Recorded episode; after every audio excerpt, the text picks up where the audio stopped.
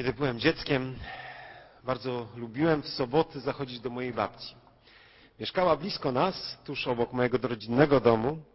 Mieszkała sama, bo dziadek wcześniej umarł jeszcze przed moim narodzeniem, ale miała sporo wnuków. W mojej rodzinie było nas cztery, były nas cztery osoby, ale też często przyjeżdżali moi kuzyni czy kuzynki do mojej babci i ona wtedy w niedzielę, w sobotę bardzo często piekła ciasto.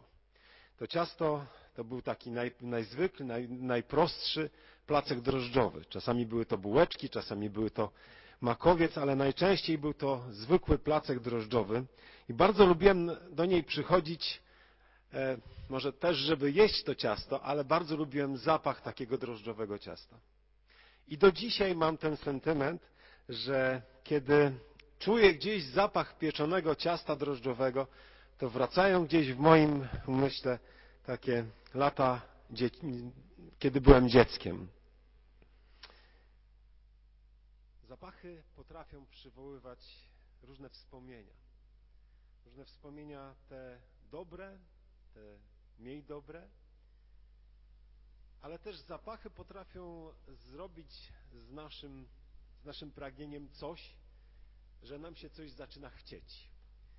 E, jakiś czas temu przeczytałem, że właściciele piekarni na przykład mogą kupić takie, takie urządzenie, które montują na zewnątrz piekarni i ono co jakiś czas e, jakby eksploduje z siebie taki zapach pieczonego chleba. I nieważne, czy akurat jest pieczony chleb, czy nie, to my przechodząc koło piekarni będziemy czuć zapach pieczonego chleba. Też można kupić taki zapach kawy. I ostatnio gdzieś widziałem taki na kawiarni taki, takie zamontowane urządzenie, które co jakiś czas właśnie e, psikało, w cudzysłowie mówiąc, e, taki, taki zapach kawy. I to jest ciekawe, że człowiek jak idzie koło takiego, takiego miejsca i poczuje zapach kawy, to od razu mówi, mmm, takiej dobrej kawy to bym się napił. Szacuje się, że e, podobno po zamontowaniu takich urządzeń E, ilość klientów wraca, wzrasta o kilkanaście procent w tych, w tych miejscach. No tak, jak idziemy, czujemy coś, to zaczyna nam się coś chcieć. Ale idąc w drugą skrajność, rolnicy, którzy mają swoje uprawy blisko lasu, mogą też kupić e, pewne preparaty, które mają odstraszać zwierzęta. Najczęściej jest to taki skoncentrowany zapach wilka, niedźwiedzia, skunksa albo, co jest ciekawe, skoncentrowany zapach ludzkiego potu, który podobno jest najbardziej skuteczny. Wystarczy, że się pokropi kilka kropel na jakąś szmatkę, powiesi gdzieś na skraju lasu co jakiś czas i to skutecznie odstrasza, odstrasza zwierzęta. Jeśli nalejemy ten preparat przypadkiem na siebie, to możemy odstraszyć również swoich domowników czy sąsiadów na jakiś dłuższy czas. Podobno to jest bardzo trudne do, do, do usunięcia. Czyli mamy zapachy przyjemne i mamy zapachy, które nas odstraszają, które są nie zawsze przyjemne. Ale też są takie zapachy, które działają różnie na różnych ludzi.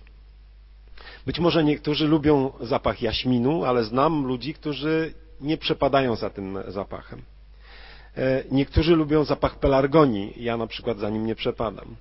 Ale też na przykład jest zapach sera pleśniowego, który może być odbierany naprawdę skrajnie różnie. Niektórzy mówią, że uwielbiają, a niektórzy mają wręcz taki odruch wymiotny. Jest to zapach przyjemny dla niektórych, dla niektórych wręcz przeciwnie. Jedni będą się tym delektować, a inni będą, innych będzie on odstraszał. Dlaczego o tym mówię? Dlatego, że chciałbym nawiązać do słów, które były już dzisiaj powiedziane, do, do tego, czym dzielił się e, brat wikariusz Jan Osiecki. A przypomnę, że mówił o tym, że różni ludzie mogą różnie reagować na to samo przesłanie, na te same słowa. I Również w liście do Koryntian z tym, że w drugim, w drugim liście, nie w pierwszym, który był cytowany, ale w drugim liście świętego Pawła do Koryntian, w drugim rozdziale możemy przeczytać następujące słowa. Drugi rozdział drugiego listu świętego Pawła do Koryntian. od 12 do 17 wersetu czytamy takie słowa. Gdy przybyłem do Troady dla zwiastowania Ewangelii Chrystusowej, a drzwi zastałem otwarte w Panu, nie zaznałem spokoju ducha, bo nie, zaznałem, nie, nie zastałem tam Tytusa mojego brata. To też pożegnawszy się z nimi, odszedłem do Macedonii. Lecz Bogu niech będą dzięki, które nam zawsze daje zwycięstwo w Chrystusie i sprawia, że przez nas rozchodzi się wonność poznania Bożego po całej ziemi. Zaiste myśmy wonią Chrystusową dla Boga wśród tych, którzy są zbawieni i tych, którzy są potępieni. Dla jednych jest to woń śmierci ku śmierci, dla drugich woń życia ku życiu. A do tego któż jest zdatny? Bo my nie jesteśmy handlarzami Słowa Bożego, jak wielu innych, lecz mówimy w Chrystusie przed obliczem Boga jako ludzie szczerzy, jako ludzie mówiący z Boga. Jest to fragment pięknego, choć nieprostego pisma, pisma świętego Pawła. Niezbyt często słyszymy e, kazania z tego, z tego listu, a dlatego, że Paweł tutaj używa bardzo specyficznego języka. Bardzo często mówi ironicznie, mówi takim, takimi półsłówkami. E, czasami to słowa sprawiają problem nawet tłumaczom, którzy tłumaczą Pismo Święte. E, sprawia też problem w interpretacji. Znaczenie wielu wersetów może być zrozumiane różnie. Czasami jest ono niejasne. E, może być wyjaśnione na wiele różnych sposobów. Zapewne ten list pełen półsłówek był jednak mocno dobrze zrozumiany przez Koryntian. E, dziś, żeby go zrozumieć, trzeba by poznać troszkę bardziej jego historię, trochę bardziej historię Pawła, historię jego podróży. Jest to list bardzo osobisty. Słowa w nim zawarte płyną prosto z serca. Prosto z serca są przepełnione albo radością, albo w większości bólem, cierpieniem, wyrzutem. Nie zawsze to jest e, przez nas zrozumiałe, dlatego pokrótce warto jest przypomnieć sobie, żeby zrozumieć ten fragment, kiedy, kiedy, to kiedy ten list powstał, jakie były jego okoliczności. Nie będę mówił całej, całej historii tego powstania, e, e, historii tego powstania, powstania tego listu, ale parę, parę słów. List powstaje w Macedonii jako taki komentarz, jako taka odpowiedź na informacje, które na temat zboru w Koryncie przynosi Tytus.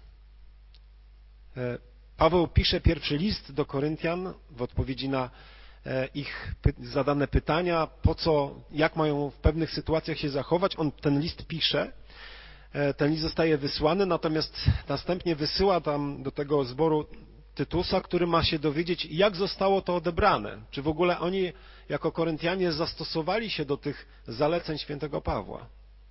I kiedy Paweł, nie mogąc się doczekać, idzie do Troady, o którym czytamy, o tej, o tej historii czytamy w dwunastym wersecie, że on idzie do Troady, żeby zwiastować Ewangelię, ale jest tak ciekawy tego, czy Koryntianie posłuchali jego słów, że e, mówi, nie zaznałem spokoju ducha, nie zaznałem tam Tytusa, więc poszedłem dalej. Pożegnawszy się z tymi mieszkańcami, poszedłem aż do Macedonii i tam rzeczywiście, jak wiemy z historii, święty Paweł spotkał się z Tytusem, który przekazał mu pewne informacje na temat zboru w Koryncie. Są to informacje różne. Są to informacje dobre. Na przykład, że Zbór w Koryncie dostosował się do zalecenia Pawła na temat grzesznego brata. Być może pamiętacie, że w pierwszym liście do Koryntian Paweł mówi, jeśli ktoś grzeszy, odsuńcie go spośród siebie, niech przyjdzie do upamiętania. I on się dowiaduje, że to zostało zrobione. I już w drugim rozdziale możemy o tym przeczytać, że jeśli wy przebaczyliście komuś, to tak jakbym ja to, jak ja bym przebaczył. Są to informacje pokrzepiające dla Pawła. Ale są też informacje średnio dobre. Tym średnio dobrym jest na przykład to, że Koryntianie, mimo że planowali wysłać wsparcie do, dla głodującej Jerozolimy, dlatego e, dla miejsca, które przechodziło bardzo duży problem z żywnością w połowie lat 40. I wieku, I widzimy, że Koryntianie myśleli o tym, analizowali i powiedzieli, że, że tak, to jednak w końcu tego nie zrobili. Więc to już nie jest taka dobra informacja. Paweł się spodziewał, że oni wspomogą swoich braci i siostry w Jerozolimie, natomiast do tego nie doszło. Ale są też informacje bardzo, bardzo złe. Mianowicie Tytus przekazuje mu takie słowo, że w Koryncie pojawiają się fałszywi nauczyciele. Ludzie, którzy podważają jego autorytet apostolski. I jak zobaczymy, drugi list do, do Koryntian jest przepełniony takim, po pierwsze, udowadnianiem Pawła, że on jest apostołem, że on nie został przez kogoś mianowany, ale że on rzeczywiście nim jest. Drugim takim listem, gdzie on udowadnia swoją apostolskość, jest list do Galatów, do Galacjan. Ale w tym drugim liście jest bardzo dużo tego takiego nawet ironicznego stwierdzenia o tym, zobaczcie kim jestem, przez kogo zostałem powołany. Ten list dlatego można by podzielić na kilka takich odrębnych tematów, które gdzieś pojawiają się w nim. Zawiera jakby kilka odpowiedzi. I tak jak już tutaj powiedziałem, jednym z głównych odpowiedzi jest to, że to jest obrona autorytetu świętego Pawła, autorytetu apostolskiego. Jest to poważny zarzut.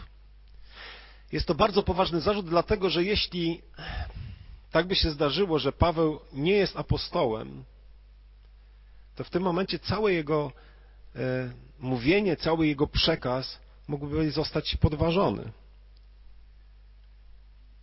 Jak byśmy się czuli, gdybyśmy dostali taką informację? Że człowiek, który pracuje, stara się, jest wystawiony na zniewagi, na pośmiewisko, jest kamieniowany, wyszydzany, a jednak brnie, jednak cały czas idzie i mówi Ewangelię, zostaje oskarżony o to, że w ogóle nie wiadomo, kim on jest. Nie wiadomo, skąd się wziął, nie wiadomo, co głosi. Takie oskarżenia mogą, a nawet powinny spowodować zwątpienie, powinny spowodować taką refleksję, być może zniechęcenie. Może człowiek powinien się zastanawiać, czy warto, czy jest sens się trudzić. Natomiast po tym fragmencie, kiedy, on, kiedy Paweł mówi tak, e, nie zaznałem spokoju ducha, bo nie zostałem tam Tytusa mojego brata, to też pożegnawszy się z nimi, z tymi ludźmi, do których przyszedł, odszedłem do Macedonii, więc on przychodzi do Macedonii, słyszy informacje i potem jest taki werset. Lecz Bogu niech będą dzięki, który nam zawsze daje zwycięstwo w Chrystusie i sprawia, że przez nas rozchodzi się wolność poznania Bożego po całej ziemi. Paweł mówi, niech Bogu niech będą dzięki, który nam zawsze daje zwycięstwo w Chrystusie. Po takiej informacji, złej informacji, że jego cała praca zostaje podważona, on mówi, ja dziękuję Bogu, bo, bo wiem, że nasza że, że, że Bóg daje nam zawsze zwycięstwo. Niezależnie od tego, że, czy słyszę o problemach, czy o upadkach, czy, mam, czy, czy, czy ktoś mnie oskarża, mam pełną ufność w Bogu, bo On daje mi zwycięstwo. On daje nam zwycięstwo. Można by się zapytać, no dobrze, Pawle, ale w czym to zwycięstwo jest? To, że kilka osób się nawróciło? To, że masz takie przeciwności? To, że jest podważany Twój autorytet? W czym jest to zwycięstwo? Ale następne słowa tego wersetu to wyjaśniają. On mówi, Chrystus daje nam zwycięstwo i sprawia, że przez nas rozchodzi się wolność poznania Bożego po całej ziemi. Paweł mówi, mamy zwycięstwo, dlatego że Bóg działa przez nas. Niezależnie od tego, jak to jest postrzegane. Następne wersety mówią o tym, że jako słudzy Boży jesteśmy wonnością dla ludzi. I oczywiście dla jednych będzie to bardzo przyjemny zapach. Będą to łapali w mig. Kiedy będziemy mówić Ewangelię, to jedni złapią to bardzo szybko, ale dla innych będzie to działało jako odstraszacz. I ciekawe, i nawiążę do tego, co mówił tutaj brat Jan, że Paweł nie mówi o dwóch różnych informacjach. Nie mówi, że jest jedna informacja, która jest tym dobrym zapachem, albo jest druga informacja, która jest tym złym zapachem. On mówi o jednej informacji, o jednym przesłaniu, o jednym przekazie. Mówi, że oni jako słudzy Chrystusa są wonnością, która po prostu będzie działała różnie. Czyli to nie jest dla jednych zapach, zapach takiego placka drożdżowego czy kawy, e, który wszystkim pasuje. To nie, to, to nie jest tak, że oni zawsze starają się być tym plackiem drożdżowym, mówiąc, mówiąc tak w cudzysłowie. Ale to też nie jest skondensowany zapach wilka. To nie jest też cały czas zła wiadomość. Jest to raczej, nawiązując do tej, tego mojego wstępu, jest to raczej zapach jaśminu, pelargonii, sera pleśniowego. Dla niektórych to będzie piękny zapach, ale dla niektórych będzie to taki zapach, który będzie trudno znieść. Niektórzy odbiorą go jako przyjemny, jako zachęcający i będzie to dla nich woń życia, tak jak mówi Paweł. Jeśli oni to życie poznają, a wiemy dobrze, że życiem jest Chrystus, to sami znajdą nowe życie sami dostąpią tego życia. Dlatego Paweł mówi, jest to woń życia ku życiu. Ale dla innych będzie to zapach odstraszający. Będzie to woń śmierci. Bo wtedy tacy ludzie nie poznają prawdziwego życia, a to zawiedzie ich do śmierci duchowej. W wersecie 17 Paweł mówi tak: My nie jesteśmy handlarzami słowa. My nie jesteśmy handlarzami Słowa Bożego jak wielu innych, dodaje. Co prawda, można by naciągać, naginać, manipulować Słowem Bożym, wybierać te fragmenty, które nam pasuje, którą, które ludziom będą pasowały. Być może można tak wyciągnąć te fajne fragmenty, te takie e, łatwiejsze, które będą głaskały człowieka, że ten zapach wydobywający, wydobywający się z Bożego Słowa będzie łatwiej odczuwalny, będzie przyjemniejszy, nie będzie taki jednoznaczny, biały lub czarny, czy biało-czarny. Można by powiedzieć, żeby to było bardziej taki przyjemny ten zapach wydobywający się z Chrystusa, z, ze Słowa Bożego, można by powiedzieć, musimy do tego Słowa coś dołożyć. Musimy go troszeczkę upiększyć. Możemy dodać jakiś zapach kadzidełka psychologii, może kilka kropel, kropel takich perfum empatii, być może jakieś ziarenko zapachowe zrozumienia, takiego ludzkiego współczucia i wtedy ludzie będą mogli lepiej się poczuć. Tylko Paweł mówi, to już nie będzie słowo. To już jest handlowanie. To jest coś, do czego nie chcemy przyłożyć ręki.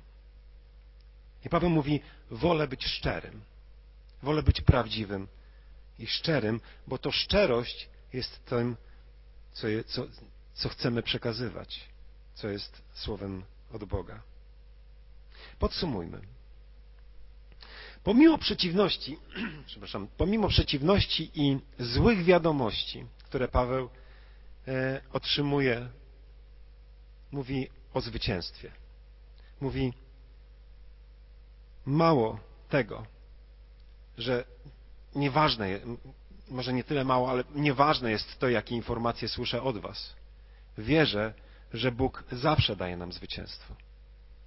Jak my reagujemy, drodzy bracia, drogi siostry, drodzy przyjaciele, jak my reagujemy na złe wiadomości? Jak nam nie idzie? Jak no nie układa się wszystko tak, jakbyśmy chcieli. Jak znosimy obmowę, plotki, być może oczernianie, być może podważanie naszego autorytetu. Być może trzeba czasami to przemyśleć, jeśli docierają do nas takie informacje. Może w tych informacjach jest ziarenko prawdy, które po, powinno spowodować refleksję nad życiem. Ale może czasami trzeba po prostu machnąć ręką i robić swoje. I powiedzieć, niech to Bóg osądzi. Niech to kiedyś Bóg zobaczy. Niech zobaczy moje intencje, niech zobaczy, dlaczego to zrobiłem. Może trzeba powiedzieć, jestem powołany do tego, żeby być zapachem Chrystusa jak Paweł i robić swoje. Drugie. Paweł mówi o sobie, że dzięki nim roznosi się wonność po całej ziemi. Też nasuwa się pewne pytanie. I nie chciałbym się nawet zapytać o tym, czy my jesteśmy tym zapachem, który roznosi się po całej ziemi. Ale chciałbym, żebyśmy się zapytali siebie, czy jesteśmy zapachem chociażby w swojej rodzinie. Czy jesteśmy zapachem Chrystusa w swoim mieście, w swojej pracy, wśród swoich znajomych? Czy nasze słowa, nasze zachowanie, nasza, nasza postawa o tym świadczą? Czy w ogóle jesteśmy rozpoznawani jako uczniowie Chrystusa? Jakim duchowym zapachem jesteśmy? To kolejne pytanie. Czy jako uczniowie Chrystusa nie jesteśmy odstraszaczami dla innych? Być może możemy tak się zachowywać, że ktoś powie, nie, ja w ogóle z chrześcijanami nie chcę mieć nic wspólnego. Jak widzę chrześcijanina, to najlepiej obchodzić go dwa lub trzy metry od siebie. Ale z drugiej strony, czy nie próbujemy na siłę zmieniać zapachu Ewangelii, aby on bardziej przypominał zapach, zapach placka drożdżowego? taki, który by pasował wszystkim. Musimy pamiętać, że niektórych, którzy słuchają naszych słów, te słowa doprowadzą do, do Chrystusa. To, że oni zobaczą swoją grzeszność, przyjdą do Chrystusa i powiedzą: Panie, okaż mi łaskę. A ja wierzę w słowa, które mówi Chrystus, e, że tego, którego do, do mnie przychodzi, ja nie odrzucę. Wierzę, że to się nie zmieniło także dzisiaj. Ale to też się może zdarzyć tak, że nasze słowa, to co dzisiaj już było mówione, w niektórych, w niektórych ludziach nic nie zmienią. I chodzi o to, że nawet jeśli tych drugich będzie więcej niż tych pierwszych, to żeby się tym nie zrażać, żeby się nie zniechęcać, żeby mówić, żeby być wonią Chrystusa w tym świecie. I podsumowanie ostatniego wersetu. Paweł mówi, nie jesteśmy handlarzami Słowa Bożego, ale mówimy jako ludzie szczerzy. I chciałbym, jak, żebyśmy my jako chrześcijanie, my jako baptyści, byli szczerzy. A szczerość wymaga to, żebyśmy byli prawdziwi. Prawdziwi w czytaniu Słowa Bożego, prawdziwi w analizowaniu Go i prawdziwi w głoszeniu żebyśmy nie próbowali dokładać czegoś, ani odejmować z tej księgi. Szczerość też wymaga, nawet ode mnie teraz, żeby powiedzieć tym, którzy nas słuchają, że wszyscy ludzie spotkają się z Bogiem. Poznamy tego, który jest Bogiem sprawiedliwym. Staniemy przed Nim i będziemy musieli zdać relację ze swojego życia odbierzemy od Niego zapłatę za to, jak postępowaliśmy, za to, kim byliśmy. I jeśli nie według Ciebie, ale według Boga będziesz miał na swoim sumieniu choć jedno przestępstwo, choć jeden grzech, choć jedno uchybienie, będziesz potępiony. I to jest prawda, którą musimy przekazywać. Musimy ostrzegać, bo to jest ta wonność. To, czy ona pójdzie później będzie to wonnością dla życia czy do śmierci, jest rzeczą następną, ale to jest naszym obowiązkiem jako chrześcijan, obowiązkiem jako baptystów, aby mówić o sprawiedliwym Bogu. My bardzo często mówimy o wyjściu z tego stanu, bo oczywiście wyjście jest, o tym wiemy, że dzięki Chrystusowi możemy nie stanąć na tym sądzie, Możemy poznawać, poznać to, to rozwiązanie, możemy poznać e, to wyjście. Ale ono będzie dostępne, ono jest realne tylko i wyłącznie dla tych, którzy poznają e, siebie samych i powiedzą tak, jestem grzesznikiem i jeśli Bóg będzie miał mnie osądzić, będę potępiony. wcześniej, naprawdę nie ma sensu o tym mówić. Nie mówić o ratunku w Chrystusie dla ludzi, którzy nie wiedzą o tym, że są grzesznikami, nie zdają sobie sprawy albo po prostu nie chcą tego przyjąć. Jeśli zdajesz sobie sprawę z tego, że jesteś grzesznikiem, jeśli zdajesz sobie sprawę z tego, że musisz stanąć przed Bogiem i że będziesz potępiony, to szukaj ratunku. Ten ratunek jest, ale szukaj ratunku, bo to, jak mówi Słowo Boże, strasznie jest wpaść w ręce, w ręce Boga, Boga żywego, Boga sprawiedliwego. Ja ten ratunek znalazłem. Dzięki Bogu ja ten ratunek znalazłem, otrzymałem od Boga łaskę, jestem Bożym uczniem i wiem, dokąd zmierzam. Bracia i siostry, my jesteśmy wonią Chrystusa. Tak jak Paweł. I dla tych, którzy będą zbawieni, są przeznaczeni do życia, i dla tych, którzy niestety będą potępieni. Ale to wcale nie znaczy, że my tą wonią nie mamy być, że to już wystarczy. Nie. Bądźmy tymi, którzy przekazują e, Bożą sprawiedliwość i Boże miłosierdzie. Amen.